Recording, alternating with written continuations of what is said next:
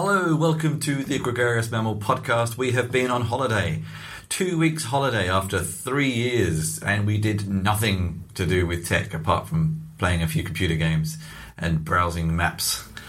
It was fun. Um, you had a few episodes from interviews and things popped up in the feed, but not much else. But we're back with a links show just to get up to speed, and then we'll have some more episodes for you coming soon. This is Chris, and over in front of me is. This is Kate. Hello, everybody. Hello. Okay, let's get straight into it. There's been a lot of big tech stories the uh, past few weeks. We're going to skirt around the edges of some of them, acknowledging their presence like the elephant in the room they are, but we're not going to talk specifically about them. I think mostly because they've been talked about a lot already. But we're going to skirt around the edges of them and refer to some of them without explicitly kind of acknowledging their presence in a strange kind of way, like ignoring them at a party. Yes?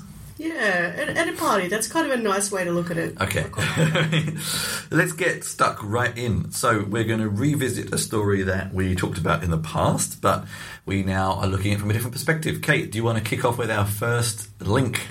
Yeah, um, this is regarding Marcus Hutchins. You may know the story of Marcus Hutchins, a hardworking um, sec- cybersecurity researcher who uh, a few months ago discovered a way to stop and circumvent the WannaCry cybersecurity attacks. So, you know, what happened was he was a bit of a hero. He was actually doing it anonymously for his good work, and then, of course, the media found out who he was and went to his home, and hence, you know, he got outed for his good deeds. He got some money in, in, in compensation, which he gave to charity, very noble there. Um, but what's actually happened since then is. Um, he basically was at DEF CON in the US um, a couple of weeks ago and was basically um, charged with a couple of crimes regarding earlier. Um, his earlier role that he was allegedly part of the distribution of the banking malware Kronos in 2014. Now, whether he was and let, us pull that apart a little bit. We're talking about the distribution of banking malware there's no evidence so far that he actually distributed any of it, but that he knew about it, yes, and that he was researching it and had contact with the actual. Um, cyber criminals, if we can use that term, yes. And but the the issue where it kind of gets interesting is um, one of the, the, kind of the legislation they're using to charge him is the Computer Fraud and Abuse Act um, in the US. And bear in mind, he's a he's a um, UK citizen in the US. He's been in um, he's been incarcerated. He got pulled up by the FBI while he was at DEF CON, like many, you know, many good hackers doing good white hat good for the, the world, you know, keeping our connected cars safe to our, um, I don't know, our sex toys or whatever, our connected televisions, whatever kind of area you want to go. And then he gets pulled up and thrown into jail um, into, into prison. I mean, guess I guess jail is the next step, isn't it? Or is it the other way around in America? Can't quite remember. Aren't they the same thing? I don't know. Jail and prison are a bit different. I always get them slightly confused because the American system is very different to the Australian system. Um, so basically, he's out on bail um, as of a couple of days ago, but he has to stay in the US. Um, you know, as we said, he's not a citizen there. He's also not um, a resident, so it's not the nicest situation. But the bigger issue that comes into this is the whole issue of protecting researchers and white hackers, white hat hackers, shall we call them that? Um, it's been pulled up by a number of people, like Krebs, Brian Krebs from Krebs on Security, and um, I know the Electronic Frontiers Foundation have also done work on this. That this particular piece of legislation, the Computer Fraud and Abuse Act, has been used to bully and to charge um, researchers in the past. Some of this has been um, where they've been charged, the charges have been dropped. Some of it has been a period of ongoing harassment. Um, one example, I'll just get it up here. Where's the guy's name? Um, Justin Shafer, you may have heard of this name, a well known guy that was actually looking at um, insecurities in dental software. so, where people, patients' data was being released into the um, to the wilds. Mm. He's, um, he's been raided on three distinct occasions um, and charged with um, under this legislation despite the fact that what he was actually doing was, of course, research. He followed the right procedures. He reported these um, vulner- security vulnerabilities to the companies concerned. And then um, the companies used it as a means to get him charged, which sort of says something there. Um, and more recently, it gets really weird. I mean, I, I actually have written an article on this for DZone, so as soon as it comes out, we'll put the link up. What's happened since, um, and um, he's been he was initially uh, rated in 2016.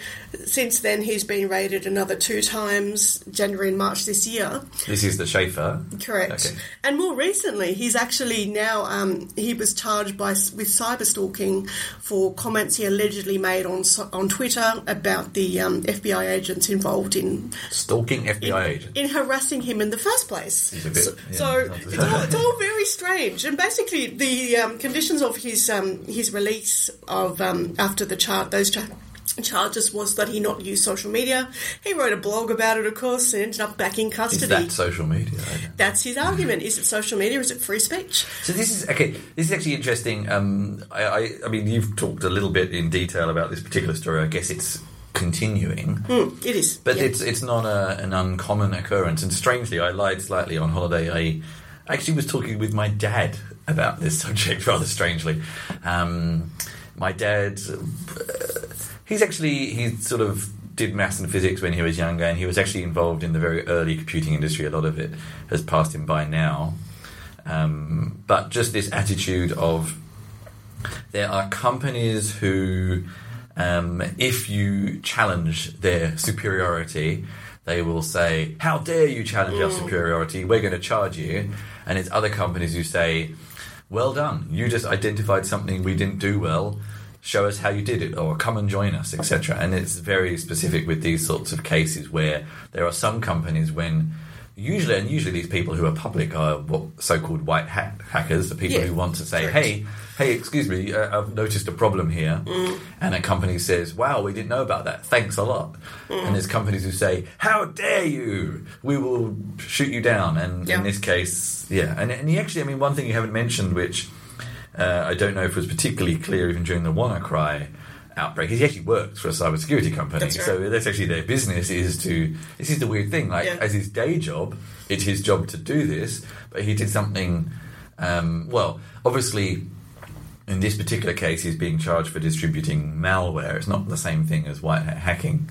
But um, it's interesting. I mean, I think it's very grey area. If, if this is your sort of your your thing, um, is testing. It's it's very tempting, very easy to sort of uh, also potentially exploit some vulnerabilities you know about because that's your job. You know about them. I, I don't know. I mean, it wouldn't be too hard to do it. Yeah, look, it's a fair comment. I mean, we don't know how many, you know, black hat cyber hackers, if we can use those terms, are, you know, security experts who did it as a job and moved over to the dark side to make more money. But let's face it, these days you don't need to. I mean, you can buy a piece of um, a virus on the um, or a piece of ransomware on the darknet for less than hundred dollars. You can install it; it will tell you pretty much what to do. It's almost um, ransomware as a service in that it's all set up for you, and it, it even suggests um, people you can send it to and get and get some hopefully get some money back. I mean, not that I'm endorsing that by any means. Actually, on a on a sort of slightly related note, I would highly recommend you listen to uh, on the Reply All podcast. They had a two part episode, kind of around um, one of these uh, like Indian call centers who who contacts you to say that you've been infected and etc etc and the general intention is you buy some software. And that's often how some of these malware things work as well. Well this is this isn't malware. This is social Yeah. engineering. Although as part of the process they then put malware on your machine that you then have to buy software to remove you know and it's actually a really fascinating insight into this. They go the hosts actually go to india to try and track down Oh, wow. the people. It's unfortunately it ends up being somewhat inconclusive much to the frustration of the host as well. But it was really fascinating just to get an insight into the people behind this. And they don't they're so surprised when these two Americans turn up to like don't understand why they're there it was quite interesting Yeah, and look, it's worth also also sort of saying that this is an area where, of course, there are grey areas, but it's also about wanting citizens to have due process, to be treated fairly by the judicial system, um, to be not unduly harassed without um, ever getting charged with things. And these are the things that seem to be happening. And a particular case that it comes back to is um, that of Aaron Swartz, that you might remember in 2013 committed suicide because he was arrested at MIT um, on after he. Um, this is my understanding. He connected a computer to the MIT network in a closet. Um, the aim being to download academic journal articles with the, you know, under, as part of a movement that they should be free and accessible to everyone. And they used this Computer Fraud Abuse Act um, amongst a couple of other ones as well, to um, you know charge him. And after that, he actually committed suicide. He was um, so you know it shows that even just having these things as a a risk or a, a, risk of your you know, your personal safety and security as an individual yeah. really do have consequences on people's lives. One final thing on this, uh, it was actually another. Uh, I know now he's somewhat sullied his reputation. But there's an interesting book written by Julian Assange and a professor from, I think, uh, Sydney University.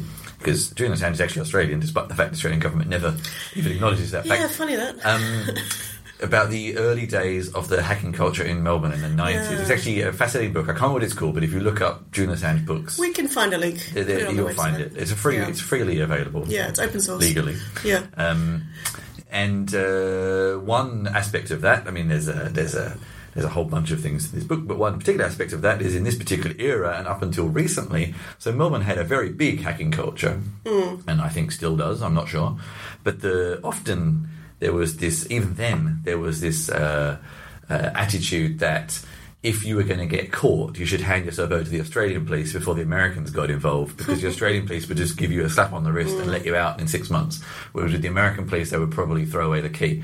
So this was always the interesting aspect that, and I would say the UK is probably becoming as bad. I'm not sure about Australia now, but this whole thing of if you're going to get caught, you're probably better off getting caught in your own country as opposed to the US because they'll probably be nicer to you.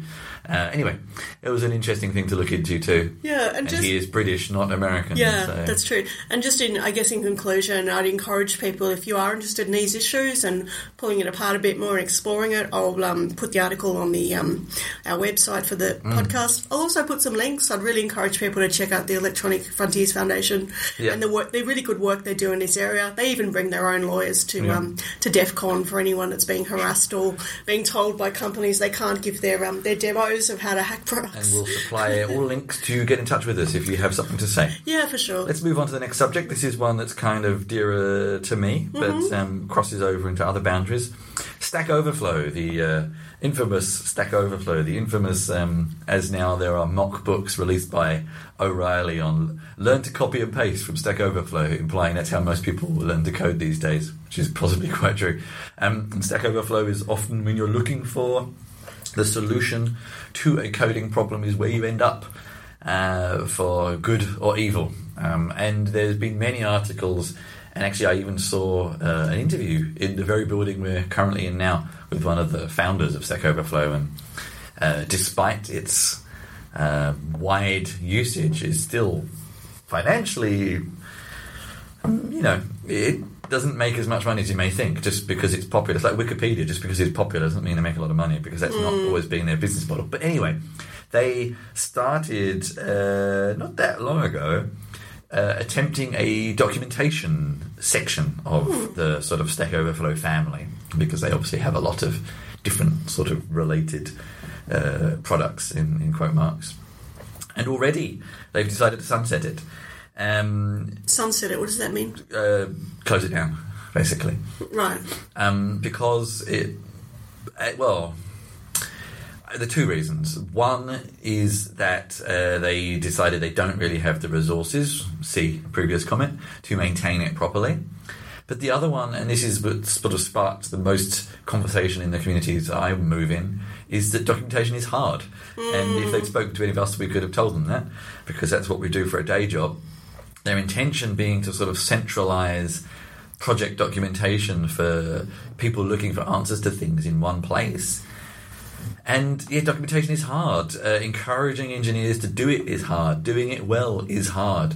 Centralizing it in one place is hard. Managing it is hard. Um, and there's been, I would encourage you to um, look.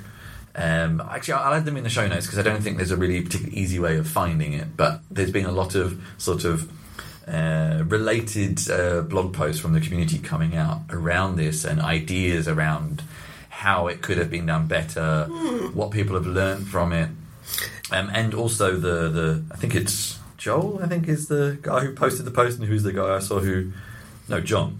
No, it's a different person. Anyway, um, about what they learned from it, and yeah, I guess anyone who is interested in documentation, I, I was never entirely clear on what they were attempting to accomplish with this and what a metric of success would have even been. So it's interesting to see that they gave up so quickly. Um, but what people have learned from it, and then yeah, the community's responses to those learnings has been quite interesting, actually. So Just a general question from me. I mean, did they have like a dedicated pool of staff or a team I'm not. it? That's unclear, Yeah. but they they did certainly say that they felt that the maybe the staff who were involved in it in whatever capacity.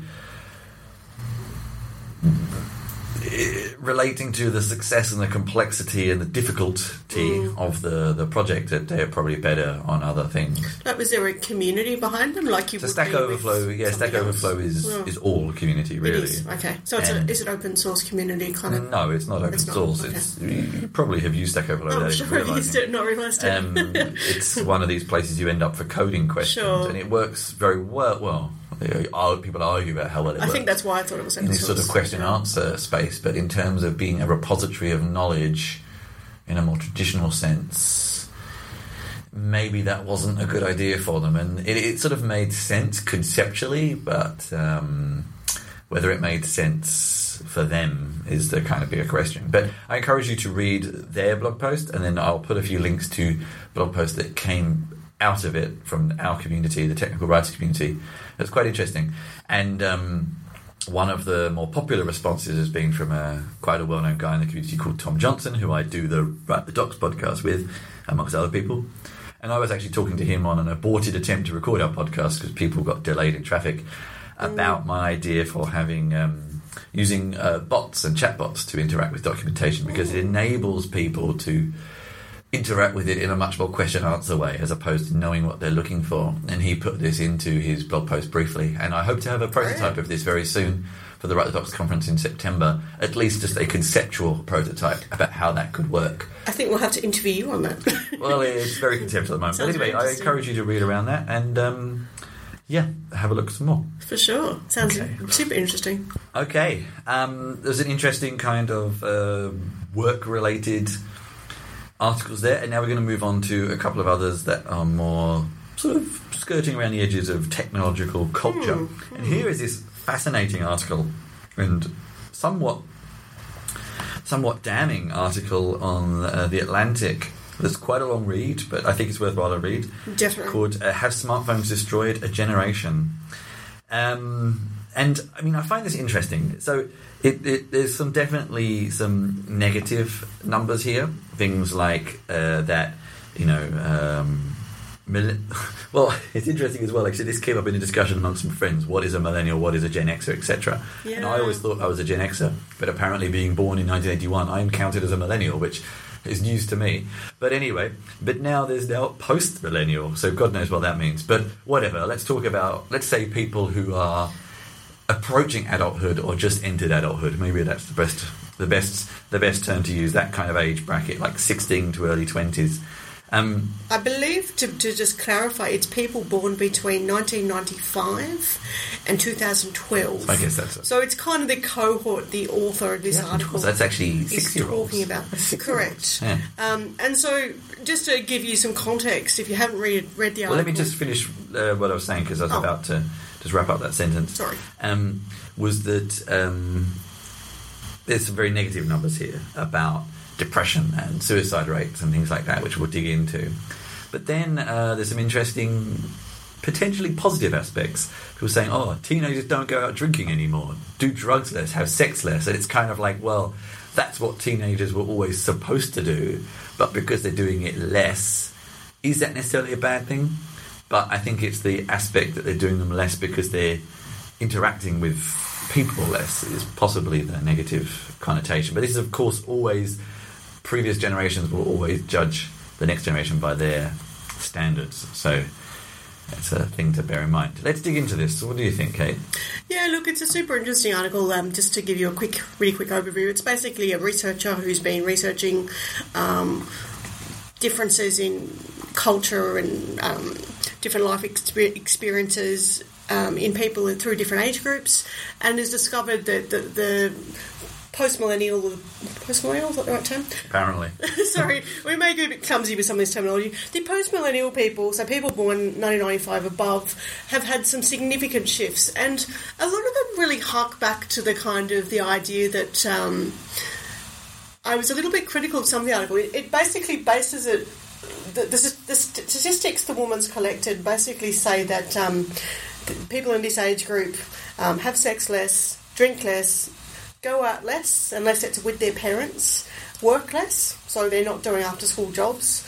Um, Right, it's not necessarily drive, their choice. drive less, like so they don't Yeah. learn to drive as, as, as statistically often. But I mean, I would actually, and she sort of attributes a lot of this to you know this miasma of depression and um, feelings of social isolation and feeling excluded to this whole thing about oh, it's because they're spending all this time on their phones, on social media or Snapchat or whatever you want to call it. And I'd actually like to pull it apart a bit. I'm a little bit critical of some of this because firstly, I'd contend that firstly, if we look, let's let's look at some of those ideas. People are having sex less. Um, they're probably a generation that was brought up with the abstinence model in schools. When you think of parts of America, This is an American article, don't correct. forget. It's, and some um, of the things you know- that were labelled as a traditional teenager would not be it's illegal to teach about parts of the world. birth control. Yeah. So you've got this juxtaposition between, you know, abstinence that's being taught at schools, if they're taught anything, let's Mm. be honest. And then you've got the porn kind of industry, which is in our face every day. So, you know, it would be fair to imagine that your social engagements with people of the opposite sex or the same sex or however you want to define yourself would be a little different. Secondly, you've got the idea, oh, they're not working as much. Well, I'd probably put that down to um, access to jobs. Oh, yeah. I mean, let's let's let's break it down. You've got a large swank of people in America who are working minimum wage jobs. Probably some of those are insecure jobs like casual and um, sessional, whatever kinds of contracts or dubious contracts people are on. So they're not actually having those jobs available for young people after school if they're being taken over by. Um, by older people. Sorry, that's my computer whirring since I plugged it in. I don't. Entirely sure what's It's this whirring. Okay. Yeah, sorry, just we've got a, a, we're charging our computers in this little um, multi-faceted PowerPoint device that started whirring really loudly. So apologies if you can hear that. I um I actually closed my computer to try and fix it, but it didn't fix it. um, so not sure there, but yeah, and then you break it down. Okay, they they're going out less. That's probably because they have less money. It's also I would say the erosion of public space that young people can congregate in. It's very hard to be young these days and have somewhere to go. Without being labelled as obnoxious teenagers who Yeah. should be off the streets. This is the ironic You thing. It's like you're damned if you do, you're damned if you don't. Like in Australia, you even have um, areas where if youths of more than three people congregate, they can be considered a public nuisance. Yeah.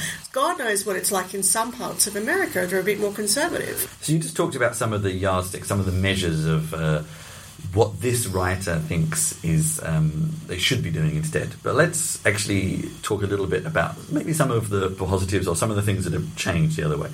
Um, so traditionally, you and I are both old enough to remember, and you grew up in a smaller town, I grew up in the suburbs of a larger town. They could be equated to be similar-ish. But we probably both had experiences at school and at high school and even lower years of university when, you know, you were forced to kind of hang out with people who you sort of got on with because there was no other choice. You shared some interests, etc., etc. And then as the internet slowly emerged, you could find these people who were just like you. It opened up this world of realizing you weren't alone. Before going to university, where you tended to meet more people like you, hmm. and you were also mature enough that you just didn't have such bullshit kind of bullying, you could find all these people who you could connect with. And I would say that that was a positive of the internet, but possibly it's gone almost too far. But I think the difference now is you have that plus this constant measurement. this constant numbers, this constant monitoring of am I better than them? I did this video and it got two clicks, five Mm. clicks, ten likes, whatever. I did this other one and it didn't, and this constant kind of measuring yourself and So comparisons, do you mean?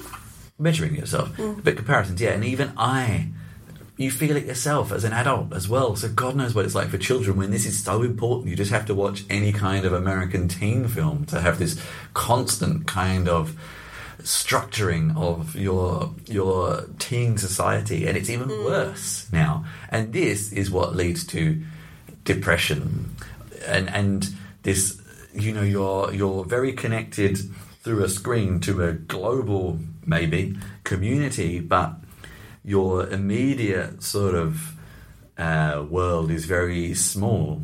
Mm, and Very true. I mean, even as adults, we find ourselves susceptible to it. So, as a child, when this stuff is so much more important, you, it's hard to re- think back to how you used to feel in those in that time. But you know that everything seemed incredibly important when it really wasn't. But that's how you felt. Uh, and I think it exacerbates it and it focuses it, and this constant measuring doesn't help. You know, we would connect with communities who we agreed with when we were younger on the internet, but you didn't have this constant measurement around it. Like we kept live journals, but we didn't really care how many people read them at the time so much. Yeah, I mean, one of the sadder parts of it was actually the comment that um, people who had kind of, you know, were already communicating on social media, when they'd meet in person, it was even worse because they'd take photographs and, you know, share that they'd met in mm. person or were mm. you know, hanging out or whatever. And then that meant that other people felt even more excluded. so it's kind of like you can't win, you know, they're, they're your friends online, but maybe not in person, but then in person that, you know, becomes this kind of juxtaposition. So it's quite sad. I mean, Yeah. you know, it's and it's very easy for people like social kind of policy kind of people or people into you know youth counselling or welfare or whatever to throw their hands up and say, "Oh, well, just get off the internet, go and play, go and go and do something." But I think those things, go and do something that's not involved in tech. I think those things can be a little bit um, flippant in understanding the reality of people's emotional well-being. Yeah. Like, I, I highly recommend you go and read this article, Yeah. whatever your age, whatever your background. Definitely. Um, it's very American, but yeah, lines that jump out at me are things like um, uh, even driving, which I mean, Kate and I.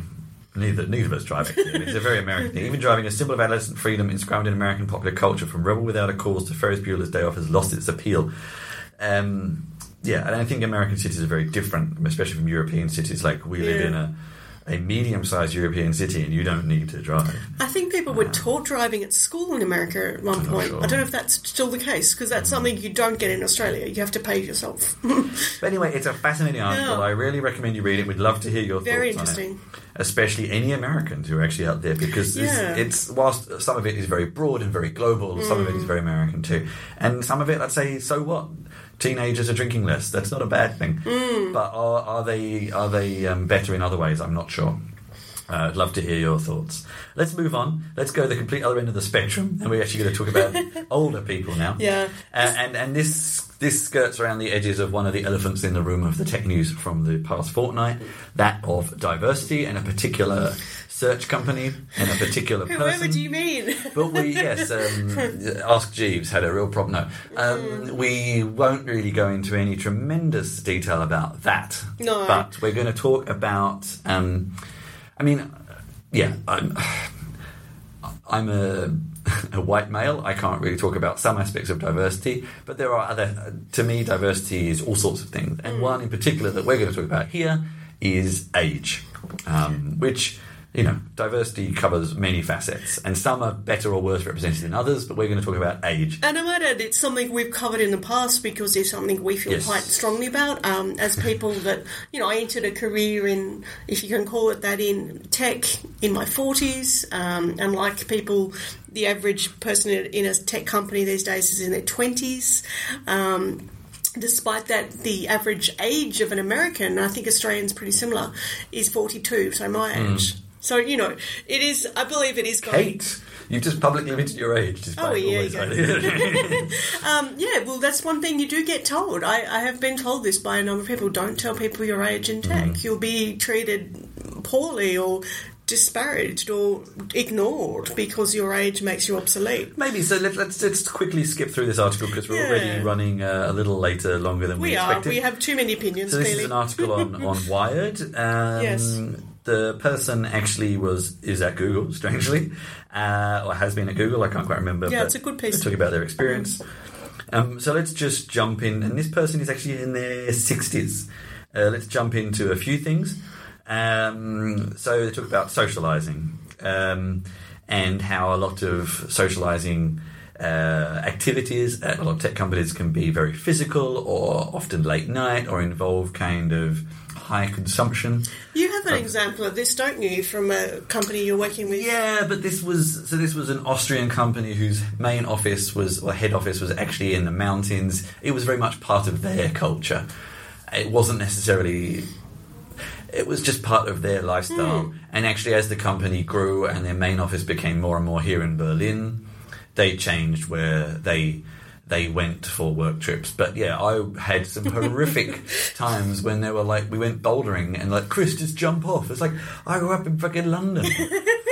I'm not jumping off cliffs. That's not something I do. But to them, it was very natural. It's like my worst nightmare. To me, a city liver, it's like I don't want to do that. That's not Yeah. fun. And just feeling really, really awkward because anyway, yeah. Um, so, so things like that, career development, of course. Um, just because you're over a certain age doesn't mean you don't want to continue. I, Mm. Actually, on a side note, I read an article recently about uh, a problem with American politics of there being so many senators over the age of 70. Yeah. So just saying there are certain, certainly certain industries where you can be old and you Oh. keep going. Very much. Um, apparently, all the three frontrunners for the next kind of uh, presidential candidate for the Democrats are all over 70, Wow. including Sanders. They're all over Yeah, 70. that's interesting. Um, you can get involved a lot in mentoring, of course. Yeah, it's a very good. Uh, one thing that is often overlooked in terms of experience with older people is just that experience of a diversity. You've got a more diverse set of opinions because you've been around longer, whether that be from how things used to be done and, and et cetera, et cetera, or just multiple life experiences that have taught you lessons, but also just. Um, I- I've done some work with a company writing um, some articles for their blog, and they have a lot of engineers involved who've been around for a long time.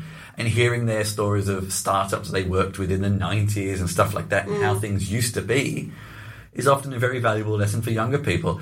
Younger people have this, uh, gen- and we do the same thing ourselves of, oh, who cares? I don't want to hear about how it used to be. But sometimes realizing how things used to be can teach you a lot about how things are now. I It's- think yeah. the also the, the big thing that those workers can, can bring, or any of us can bring, um, or should bring to a role, is our resiliency. Mm, we can demonstrate to people that maybe at the, the beginning of their career that you know it is possible to have things go wrong, spectacularly wrong at times, and you, you do come out the other end. And Mm. Yep. this is not something that gets shared that much unless it's a celebrated failure that someone talks about publicly in a you know TEDx talk or something. Yeah. You So here's some other interesting aspects that the excuse me the the writer mentions as well. Hmm. Things like phased retirement. I would especially say. Um, I'm going to generalize broadly here, but I'd especially say men have a tendency once they've retired to get really down and Yeah. have, feeling like they have no Yeah. purpose.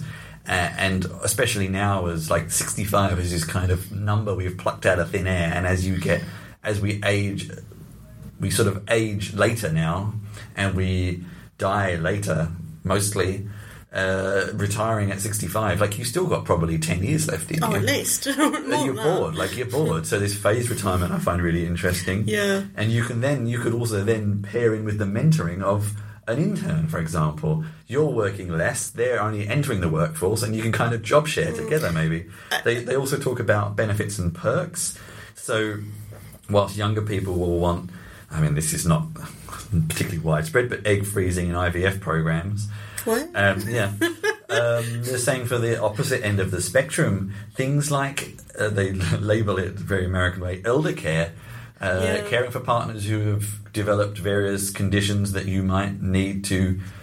Um, take- yeah, conditions. exactly. Yeah. um, yeah, it's very interesting. And the other thing I'd say, and this is also one of those elephants in the room that people shuffle about uncomfortably, is that in almost every country, and there may be some exceptions, people are having to work longer fin- for financial reasons. Doesn't mean they can.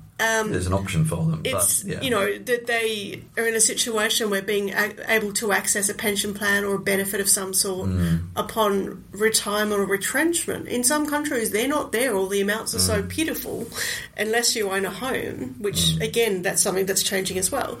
Um, it can be very hard to support yourself. and even your parents who went through the very traditional kind of route, Mm. they had their super plans slashed by the 2008 uh, financial crisis. So even people who were intending Yeah, to true. follow the traditional path may not have been able to do it for as long as they hoped. Yeah, I remember reading something recently about baby boomers, so people that are perhaps in the seven, their sixties and seventies now, still pa- paying off their college loans. Really? Yeah. America, yeah. And my dad has seen his property value slashed for various reasons, some of them his fault. But not all baby boomers are as lucky as we sometimes think.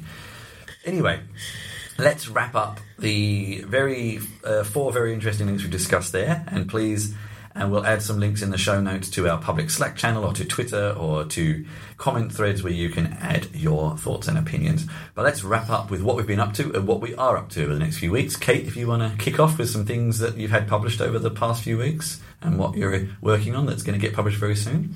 Um, well, yeah, I've been mostly writing a lot about security in the last um, a couple of weeks, working on some articles there. I've also got some articles coming up to do with our smart cities and looking a bit critically at the idea of the smart city and um, who it benefits and who gets um, left on the wayside, particularly to do with socio-economic status. Um, that'll be a very interesting article. I'm also super looking forward to this week. I think it's tomorrow in my calendar. I've got an interview with someone who um, was a chef making pizzas in a, um, a food van and then decided he wanted to make a robot dedicated to Nicolas Cage. and as a response, he I don't um, even know where to start. he got got in with the Node.js community, which um, you know, one of the many weird and wonderful tech communities out there for people interested in um, in coding. Learned to code from scratch as an absolute beginner without you know a degree or what have you.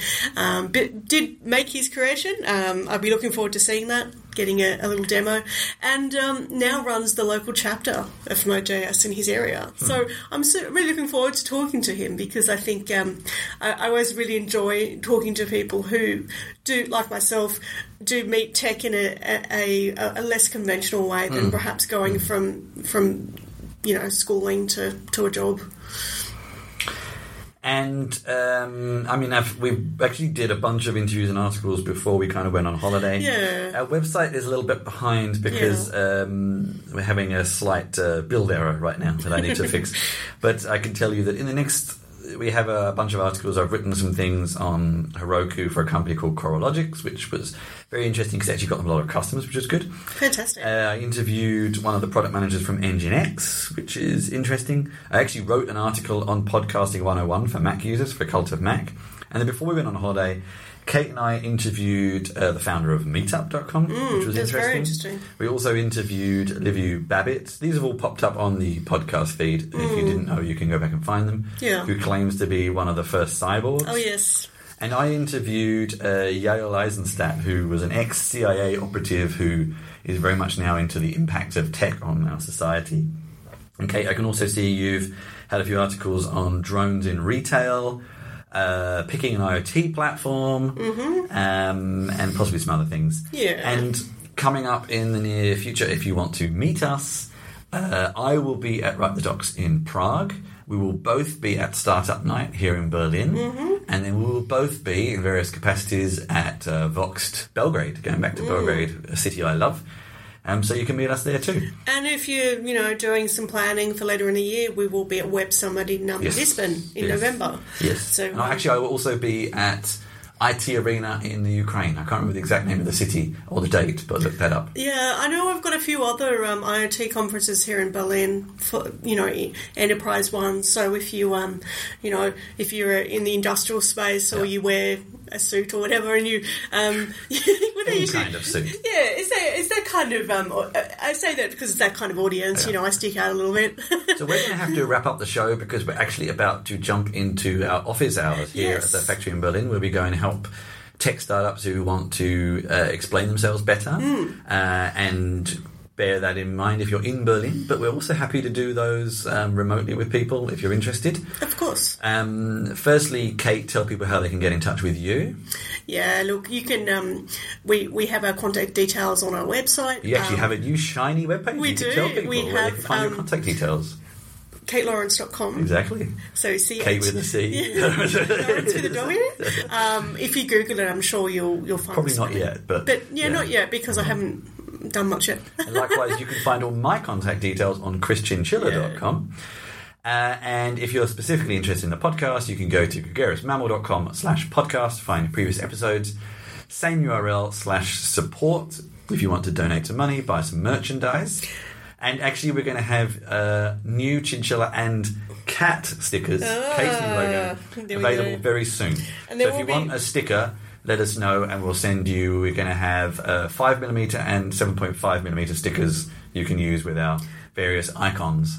And for something a bit different, next time we um, we shoot the um, the podcast at home as opposed to in our co-working space, we will be having a visitor there who will be um, sleeping through the podcast. Oh, we Our actually will have a visitor who isn't going will to be the the um, we'll do a little feed of her um, her participation. So if you're sitting at work and you want to just watch Yeah. something on the screen, you get to see a cat sleeping. And probably actually our next episode we'll have a live interview and if you have any questions specifically for that person, Mm. please send them in. We will be talking with uh, Ben Maddox of the uh, Perfect Information podcast, who's very entertaining. Ah. A British guy who's also an actor, so he's very entertaining. Oh, yes. About tech in board games. So uh, a subject that's of interest to me, and he will be very entertaining. so you should- Lastly, I'd say too, if you um, have a product or just an opinion that you want to share with us on the on the um, the podcast, please feel free to get in touch. We're pretty accessible and we're we're always keen to have a chat. Links in the show notes. Let's wrap this baby up Yes. and send it down the shops for a packet of cigarettes because kids need to smoke more. God damn it! So- Oh.